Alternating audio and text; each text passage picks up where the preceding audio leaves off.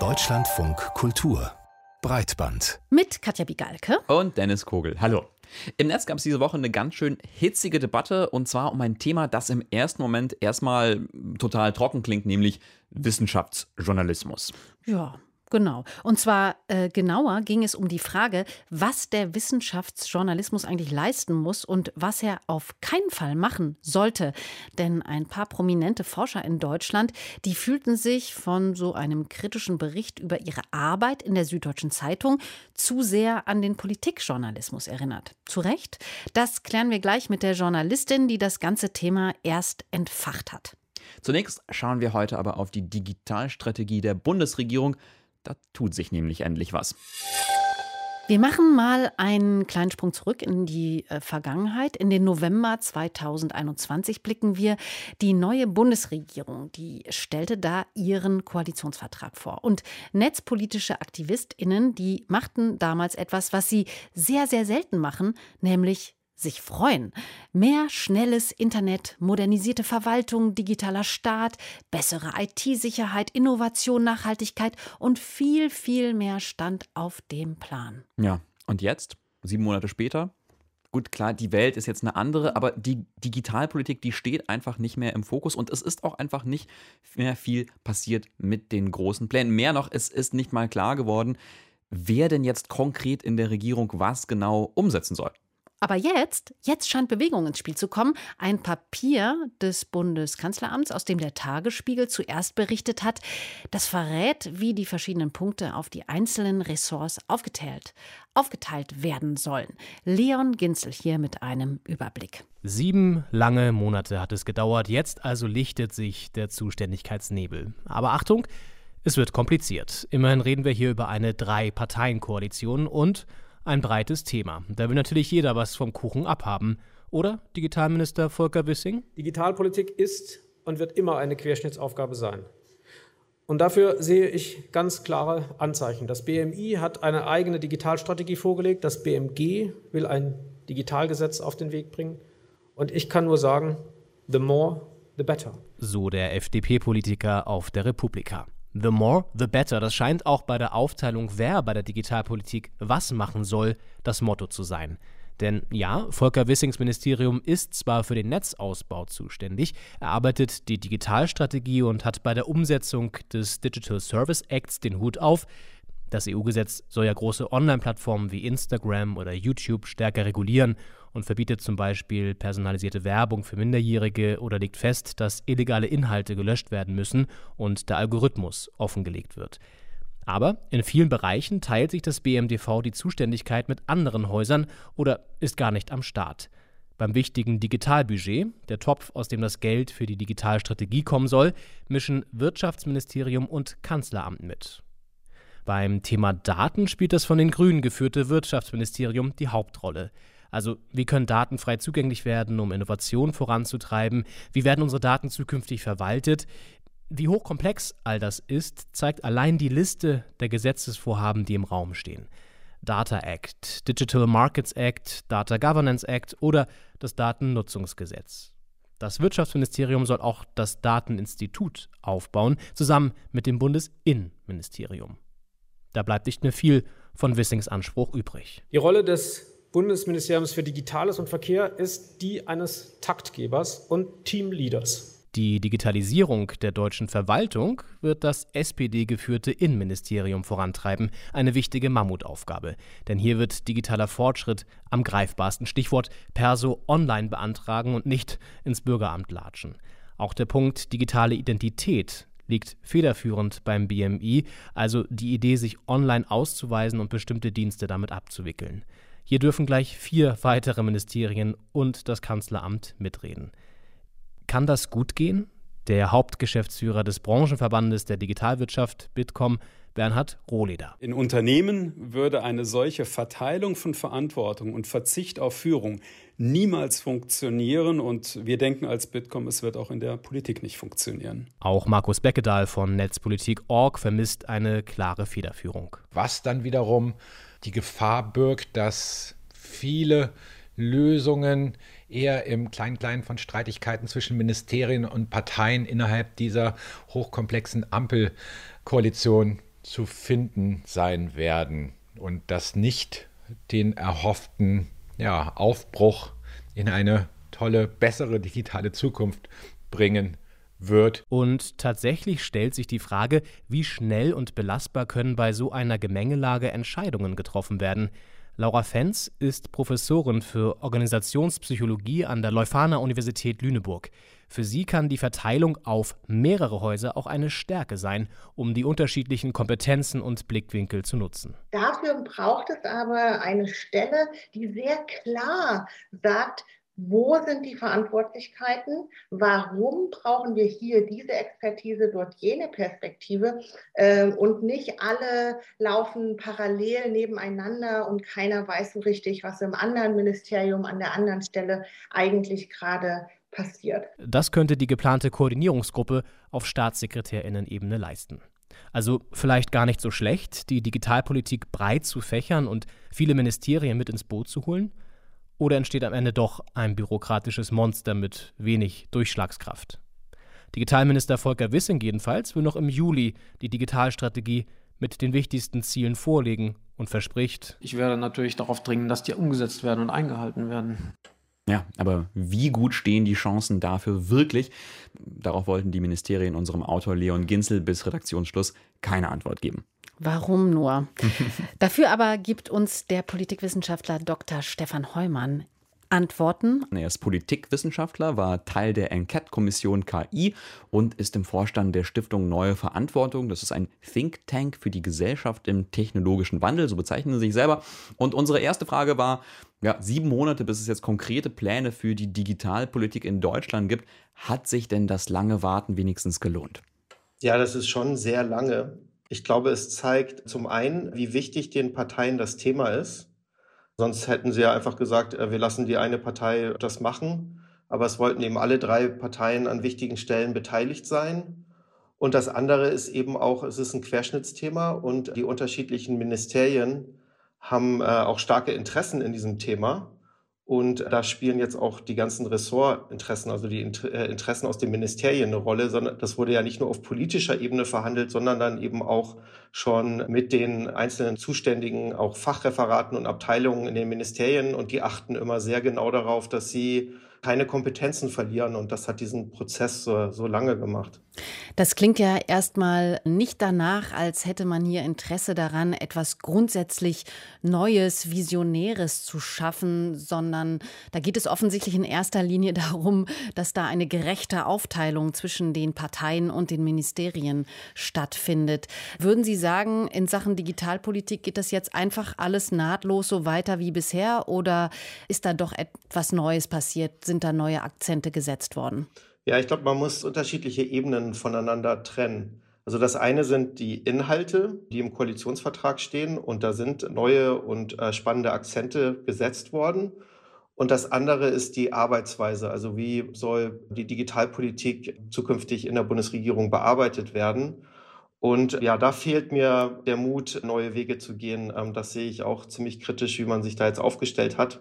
Das ist vielleicht auch nicht überraschend, weil dazu fehlten auch bereits in den Parteiprogrammen und dann auch im Koalitionsvertrag die konkreten Ideen, wie man eigentlich neu und anders zusammenarbeiten will. Wir haben ja eben schon über die Aufteilung, zumindest die grobe Aufteilung gesprochen und davon gehört. Das fällt ja auf. Es gibt da drei große Ministerien, nämlich einmal das Wirtschaftsministerium, das Verkehrsministerium und das Innenministerium. Darüber hinaus sind aber auch noch andere Ministerien offensichtlich involviert, als da wären zum Beispiel das Justizministerium oder Bildung und Forschung. Sehen Sie denn dieses, diesen Dreiklang erstmal, den wir da haben, also Wirtschaft, Innen und Verkehr, sehen Sie das als eine sinnvolle Aufteilung erstmal? Oder könnte da eben dann doch, wie Sie das auch eben schon angedeutet haben, der Verdacht aufkommen, dass es eigentlich in erster Linie nicht so um eine inhaltliche Ausrichtung ging, sondern um eine parteipolitische? Ich glaube, es geht ganz klar um eine parteipolitische, man hat jetzt sozusagen Checks und Balances eingebaut, äh, wenn man äh, das amerikanische Beispiel benutzen will, dass die Ministerien checken sich sozusagen jetzt gegenseitig, indem sie in allen unterschiedlichen Bereichen auch in gemeinsamen Konstellationen verantwortlich sind. Und das ist das, was ich eigentlich am kritischsten sehe. Was ich mir gewünscht hätte, wäre, dass man zumindest ein Ministerium klar die Verantwortung für ein Thema gibt. Es ist ja klar, dass die unterschiedlichen Themen auf unterschiedliche Ministerien verteilt werden äh, müssen, dass die Verbraucheraspekte der Digitalisierung eben beim Verbraucherministerium liegen und äh, dass das Wirtschaftsministerium sich um die Stärkung der digitalen Wirtschaft kümmert und das Forschungsministerium um digitale Forschungsvorhaben, das ist ja klar.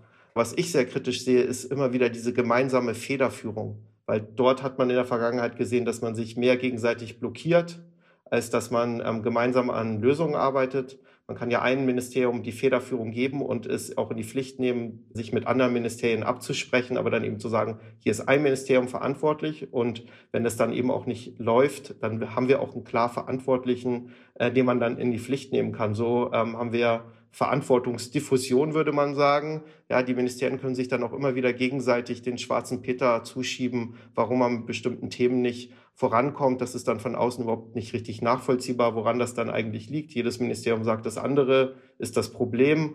Und das führt dann oft dazu, dass wir nicht wirklich vorankommen.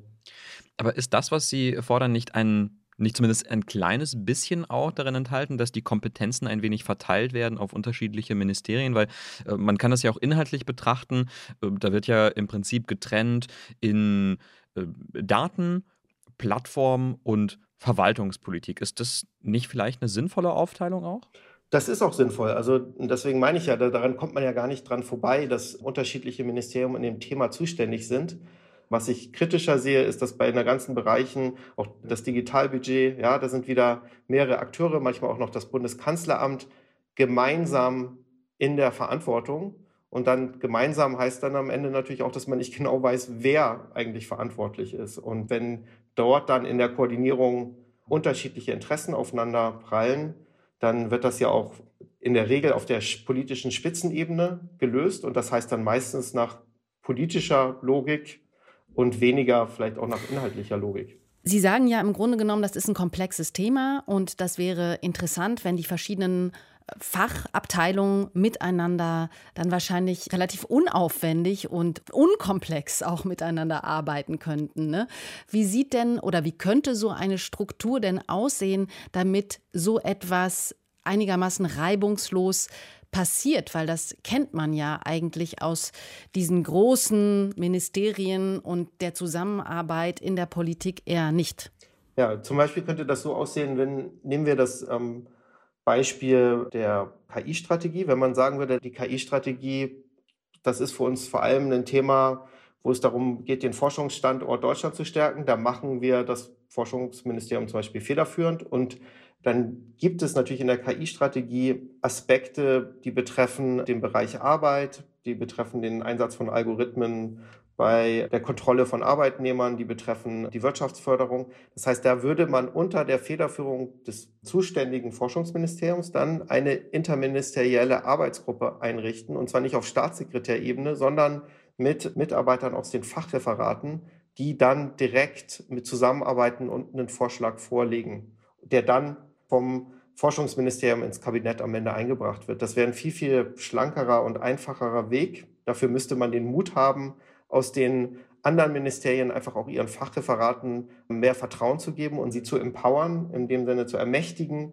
in diesem fachlichen Austausch sich einzubringen und wo dann nicht jeder Schritt immer wieder über die Hierarchien in den Ministerien nachkontrolliert wird. Nämlich der führt zu diesen riesigen Verzögerungen, dass jedes Fachreferat, was sich bei einem anderen Ministerium in Prozesse einbringt, muss potenziell immer wieder über die gesamte Hierarchiestufen das rückkoppeln, was sie da eingeben. Und das führt dann dazu, dass, diese, dass die Ministerien viel, viel zu langsam arbeiten und sich gegenseitig blockieren. Und das müssen wir aufbrechen.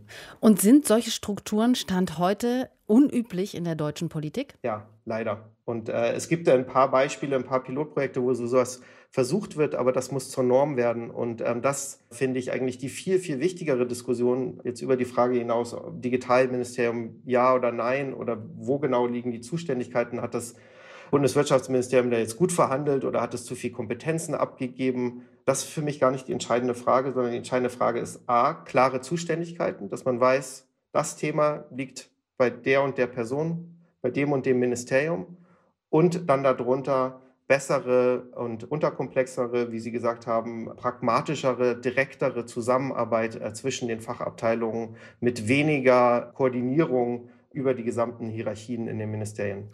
Ganz abschließend noch, äh, noch die Frage, es gibt ja jetzt auch im Moment gar nicht, ähm, gar nicht ein, ein Gremium oder irgendwas, das, das das wirklich irgendwie alles zentral steuert oder äh, koordiniert. Ähm, hätte das das gebraucht? Braucht es das vielleicht gar nicht?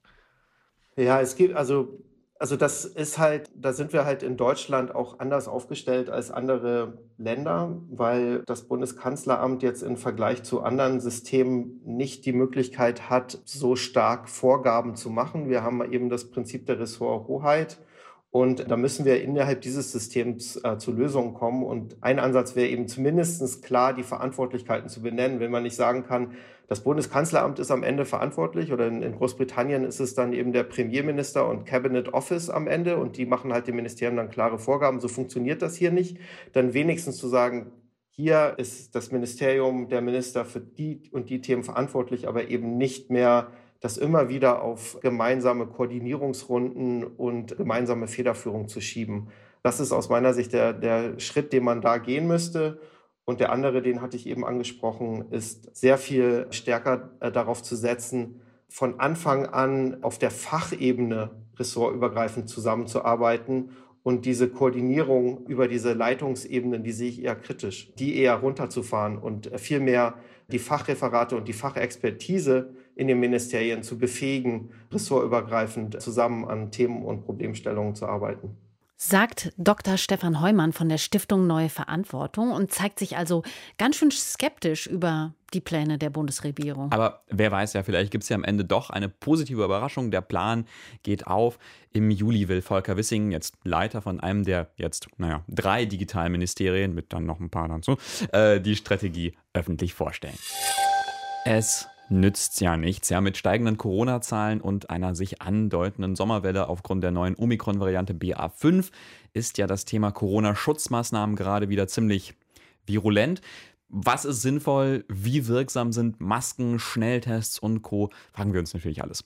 Ja, um auf steigende Infektionszahlen gut vorbereitet zu sein, auch auf die ja vielleicht im Herbst äh, zu erwartende Herbstwelle, da braucht es eine gute Datengrundlage natürlich und die sollte eigentlich von einem Sachverständigenrat geliefert werden und den hatte das Bundesgesundheitsministerium einberufen.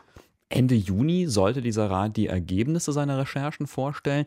Nun sind aber schon vorher Informationen zur Arbeit dieses Gremiums durchgesickert und die machen ein bisschen stutzig, denn das Papier, das weitergegeben wurde, das erweckt den Eindruck, dass der Rat aufgrund seiner dürftigen äh, Ausstattung seinen Auftrag gar nicht so umsetzen kann, wie man sich das eigentlich gewünscht hätte. Ja, und das ist natürlich schade. Und darüber, also über diese Tatsache, äh, dass dieses Papier weitergegeben wurde und was da drin steht, darüber hat nun wiederum die renommierte Wissenschaftsjournalistin Christina Berndt berichtet. Der Virologe Hendrik Streeck, der auch Mitglied dieses Rates ist, der hat dann auf diesen Artikel hin getwittert, dass das ja nun wohl jetzt kein guter Wissenschaftsjournalismus mehr sei.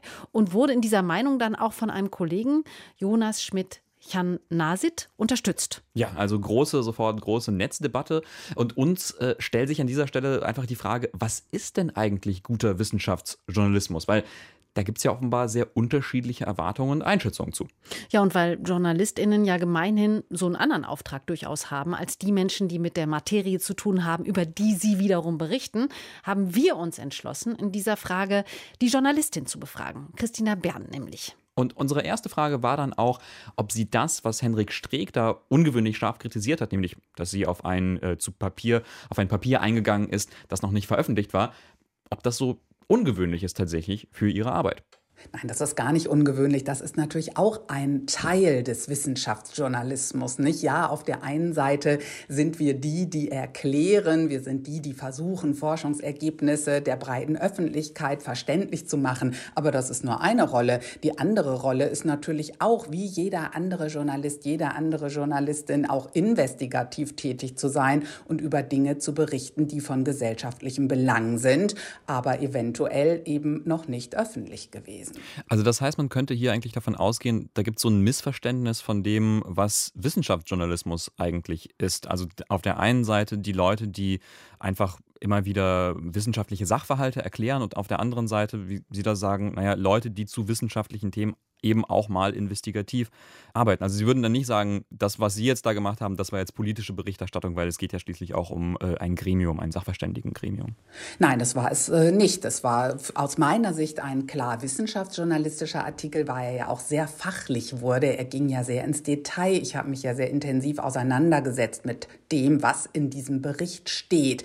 Dass er natürlich eine politische Dimension hat, ist für mich auch keine Frage, denn wir alle warten auf den Bericht des Sachverständigenausschusses. Alle wollen wissen, wie bewertet der denn jetzt die Corona-Maßnahmen? Und es wird auch dadurch natürlich sehr politisiert, dieser Bericht, dass etwa die FDP ja davon abhängig machen will, welche Maßnahmen sie im Herbst oder auch früher schon wieder ergreifen will. Und von daher ist das Ganze politisch aufgeladen, keine Frage. Aber aus Mediensicht, aus journalistischer Sicht war das ein ganz klar wissenschaftsjournalistisches Handwerk. Das heißt, man muss da schon unterscheiden. Es ist auf der einen Seite natürlich auch ein politischer Sachverhalt, der es dann auch möglich machen muss, dass man zum Beispiel Bezug nimmt zu Papieren, die noch nicht öffentlich sind. Das würde man ja umgekehrt bei wissenschaftlichen Studien nicht machen. Da würde man ja warten, bis die endgültig veröffentlicht sind. Ne? Genau, das ist so ein bisschen so eine Krux, nicht? wo man denkt, wie kann das jetzt sein? Dann müssten doch Wissenschaftsjournalisten auch andere Dinge, die sie schon wissen, an die Öffentlichkeit bringen.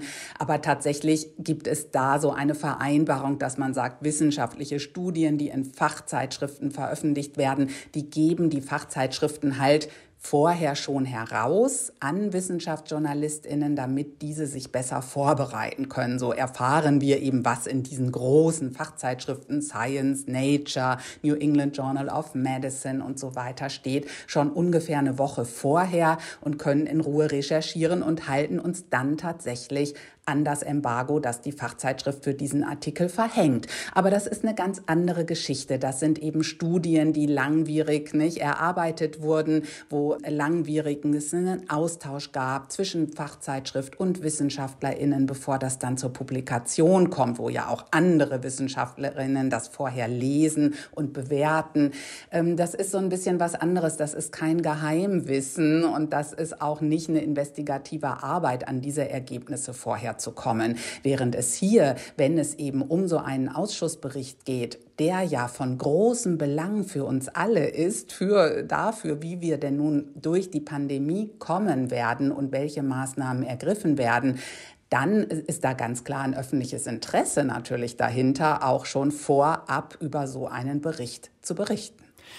Aber jetzt lassen Sie uns mal einen Schritt zurücktreten von diesem konkreten Fall und ein bisschen größer auf den Wissenschaftsjournalismus in Deutschland stehen, Frau Berndt? Also wir würden da ganz gerne wissen, wie steht es denn eigentlich um den Wissenschaftsjournalismus in Deutschland? Weil es gibt ja auch kritische Stimmen, die sagen, naja, viele WissenschaftsjournalistInnen, die treten oft auf wie ja so eine Art Fans von, äh, von Wissenschaftlern, von Wissenschaftlerinnen, von Wissenschaft, von der, von ja, wissenschaftlichen Systemen und feiern das so ein bisschen oder verteidigen das. Also so ein, ein großer kritischer Artikel ist da zum Beispiel in Übermedien erschienen.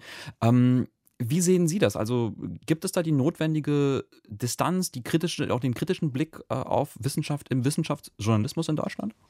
Den gibt es auf jeden Fall. Es ist sicher so, dass äh, wir Wissenschaftsjournalistinnen einen anderen Zugang haben zu Wissenschaft und deshalb grundsätzlich äh, der Meinung sind, dass äh, Corona-Maßnahmen wichtig und relevant waren und von daher sicherlich in vielen Bereichen sagen, das war schon richtig, was da gemacht wurde, um einfach große, große Todeszahlen und schlimme Folgen zu verhindern. Von daher mag das bei manchen so ankommen, aber aus meiner Sicht hat gerade der Wissenschaftsjournalismus in dieser Pandemie wirklich einen großartigen Job gemacht, gerade bei der Einordnung, beim Erklären und durchaus auch in der investigativen Arbeit. Ja, das fällt manchen Leuten vielleicht nicht auf, weil die sich immer erwarten, dass man womöglich irgendwelchen Querdenker-Thesen nachgeht. Ähm, Aber natürlich ist Wissenschaftsjournalismus hinterfragen, gar keine Frage. Und das tun wir, wenn wir etwa äh, hinterfragen, warum hat man eigentlich in Deutschland überhaupt erst so spät über Masken nachgedacht? Warum hat man die so spät verhängt? Was ist eigentlich passiert mit diesen Tests? Wieso läuft das so schlecht? Weshalb gibt es irgendwelche dubiosen Schnelltestzentren, die gar nicht ordentlich arbeiten? Äh, wie valide ist überhaupt das System der Schnelltests? All diese Dinge, die haben wir hinterfragt und das ist natürlich auch relevant, das zu tun. Also ich sehe die Rolle des Wissenschaftsjournalismus in dieser Pandemie wirklich als eine ganz herausragende und sehr gut gemachte durch äh, quasi alle Medien hinweg. Und trotzdem befinden Sie sich ja als Wissenschaftsjournalistin in einer einigermaßen schwierigen Lage, gerade wenn man sich jetzt mal die Debatten rund um diese Pandemie anschaut. Da gibt es ja sehr extreme Lager und man läuft wahrscheinlich immer Gefahr, dass man, auch wenn man ordentlich recherchiert und seine Ergebnisse publiziert, dann immer so einem Lager zugeordnet wird, was dann ja irgendwie Meinungsjournalismus ist, oder? Ja, das ist so. Äh, dieses Feld ist ja furchtbar aufgeheizt mittlerweile. Das finde ich auch eine sehr, sehr traurige Entwicklung, muss ich sagen, was da mit unserer Gesellschaft passiert ist. Und für mich selber ist es auch sehr traurig zu sehen, dass wir doch eigentlich alle so einen guten Zugang zu Wissen haben. Ja, wenn man das vergleicht mit früheren Pandemien, wie leicht es uns eigentlich fallen könnte, hochwertiges Wissen zu bekommen und, und sich gut zu informieren und wie viele Menschen wir leider doch auf diesem Weg verloren haben, die sich in irgendwelchen abseitigen Theorien da vergraben und Impfangst schüren oder andere Querdenkerthesen verbreiten. Insofern ja, wir haben die Menschen nicht alle erreicht, sondern einen Gutteil leider auch nicht. Aber andererseits muss man doch auch sehen, wie viele Millionen Menschen sich gut informieren, über die Qualitätsmedien gehen. Auch die Qualitätsmedien haben ja einen wahnsinnigen Zuwachs an Leserinnen und Lesern, Zuschauerinnen, Zuschauern, Zuhörerinnen bekommen. Also es gibt ja viele, viele Menschen, die schon wissen, wo sie qualitativ hochwertige Informationen erhalten. Mhm. Und jetzt mit Blick auf den Winter, der ja vielleicht, was die Pandemie angeht, nochmal hart werden könnte. Glauben Sie, der Wissenschaftsjournalismus in Deutschland ist da gut genug aufgestellt, um einerseits zu erklären, andererseits aber vielleicht auch kritisch zu hinterfragen? Oder vielleicht ganz anders gefragt, äh, glauben Sie, dass so wie es jetzt ist, ist es gut und der Wissenschaftsjournalismus macht schon einen ganz guten Job und das wird auch im Winter so bleiben? Oder muss sich da was ändern, muss sich da was verbessern, muss da noch kritischer nachgefragt werden? Ähm, was glauben Sie? Ich sehe, dass der wirklich einen guten Job macht und äh, glaube auch insofern, dass wir für den Herbst gut aufgestellt sind. Was so bleiben sollte, ist, dass die Wissenschaftsredaktionen wirklich auch verstärkt werden, weil ich denke, dass wir diese Themen weiter sehr stark brauchen werden. Also einerseits für die Pandemie und den kommenden Herbst, Winter, aber natürlich auch was andere große Themen wie etwa Klima betrifft. Ja, das ist so ein wichtiges Feld. Die Wissenschaft ist so wichtig für unser Leben, für unsere Zukunft. Zukunft, dass die Verstärkung der Wissenschaftsredaktionen in den Medienhäusern auf jeden Fall ein großer Erfolg ist und auch ganz wichtig für unsere Gesellschaft sagt die Wissenschaftsjournalistin Christina Berndt. Und in der Tat ist mehr guter Wissenschaftsjournalismus ja wichtig für unsere Gesellschaft. Und statt empört auf Publikationen jetzt zu reagieren, die irgendwie naheliegen, dass WissenschaftlerInnen offenbar keine idealen Arbeitsbedingungen haben, um aktuelle und durchaus wichtige Fragen gründlich zu beantworten. Da sollte man sich ja doch eher mal freuen, wenn sich über eine gute Berichterstattung dann vielleicht auch was an den Bedingungen der Forschung ändert. Es ist, ja, man kann das doch so sagen, ähm, es ist ziemlich absurd in Deutschland, dass sich ja digital ganz neu aufstellen will. Wir haben es eben gehört mit Digitalministerium ganz und viele Ministerien. Pipapo, ganz viele Ministerien. Hier hat sich nun auch der Bundesrat tatsächlich auf eine Mindestgeschwindigkeit von Internetverbindungen geeinigt. Klingt ja erstmal super, aber Spoiler, diese Mindestgeschwindigkeit, die ist, die ist leider wirklich, wirklich sehr, sehr langsam. Also man könnte sie auch Schneckentempo nennen. Ja, Gesetzlich garantiert werden nämlich Übertragungen von 10 Megabit pro Sekunde für den Download und 1,7 Megabit für den Upload. Also um das mal so zu veranschaulichen, also wenn ich jetzt alleine zu Hause bin und dann, also ein Single-Haushalt bin und dann eine Videokonferenz äh, führen möchte, die wird, also die wird schon klappen, sie wird sehr verpixelt sein, aber ich, also man wird mich vielleicht hören und sehen können. das ist doch schon mal schön. Ja, Familien und andere Wohngemeinschaften, die müssen sich dann bei diesen Datenraten allerdings wahrscheinlich dann den Computer teilen. Ja, oder einfach kein Computer, ne? Also statt Fortnite, Netflix, Videokonferenzen einfach mal Siedler von Katan auspacken, Kniffel auf den Tisch. Ja, es ist ja auch schön. Ist auch schön. Unser Autor Tobi Müller, der ist Schweizer und der ist Experte für Langsamkeit. Er hat sich den Beschluss des Bundesrates über die Internet-Mindestversorgung mal angesehen. Hier sein Kommentar. Wenig erhitzt die Volksseele so sehr wie die Mobilität auf Straße und Schiene. Der Zustand der kaputt privatisierten Deutschen Bahn trendet regelmäßig in den sozialen Medien und die Anzahl der Fahrspuren sowie das fehlende Tempolimit auf deutschen Autobahnen gehören zum glühend heißen Markenkern der Republik. Wie auch immer man politisch dazu steht, die Infrastruktur des Verkehrs ist zu Recht ein zentrales Thema und gehört hitzig diskutiert. Seltsam nur, dass der digitale Verkehr nicht das gleiche Feuer zu entfachen vermag. Der Beschluss des Bundesrates zur Internet-Mindestversorgung müsste eigentlich zu einem Aufschrei führen. Die gerade mal 10 Megabit pro Sekunde für den Download und die 1,7 für den Upload sind ein Riesenschritt in die Vergangenheit. Was wäre los, wenn die Bahn für abgelegene Regionen wieder die Postkutsche anbieten würde? Ein Aufstand wäre die Folge, wenn die billigsten Autos nur 30 Stundenkilometer fahren dürften, aber auf der Autobahn zugelassen wären. In Deutschland gibt es gut 48 Millionen Autos, aber 114 Millionen Handys und gut 100 Millionen Desktop-Computer die Laptops und Tablets nicht eingerechnet. Der digitale Traffic auf der Datenautobahn betrifft also mehr Menschen als das Autofahren. Und deshalb ist der Bundesratsbeschluss zum Internet für alle eine Frage der nationalen Infrastruktur, die in viele Richtungen ausstrahlt. In die Bildung, wenn diese viel zu tiefe Mindestversorgung selbst nach zwei Jahren Pandemie und viel Homeschooling keine besseren Bedingungen schafft und in die Wirtschaft, wenn mit 10 Megabit kein ernsthaftes Online-Geschäft von zu Hause aus organisiert werden kann. Heute erreichen 94 Prozent der angeschlossenen Haushalte bereits höhere Datenraten. Es geht also um die 6 Prozent, denen geholfen werden soll, um eine Minderheit. Und so liegt es zum einen wohl schnöde an mangelnder Solidarität, dass es eher leise geblieben ist nach dem Beschluss des Bundesrates.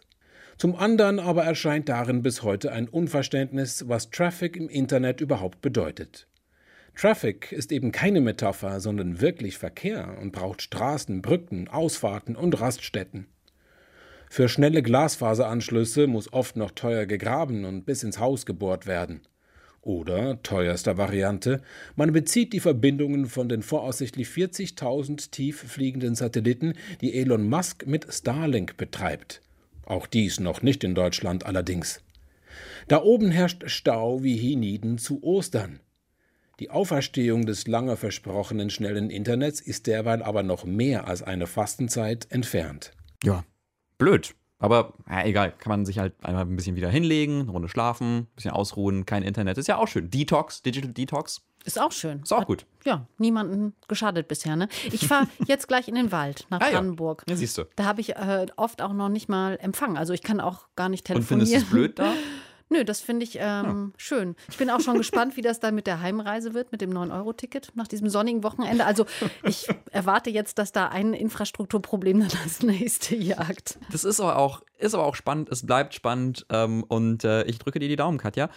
Das war es auf jeden Fall mit Breitband für heute. Äh, falls Ihnen die Sendung gefallen hat, wir freuen uns über Kommentare, Anregungen, Mails. Sie können uns auch auf Twitter folgen, at breitband. Und ansonsten hören wir uns nächste Woche. Tschüss sagen Dennis Kogel und Katja Bigalke. Tschüss. Ciao.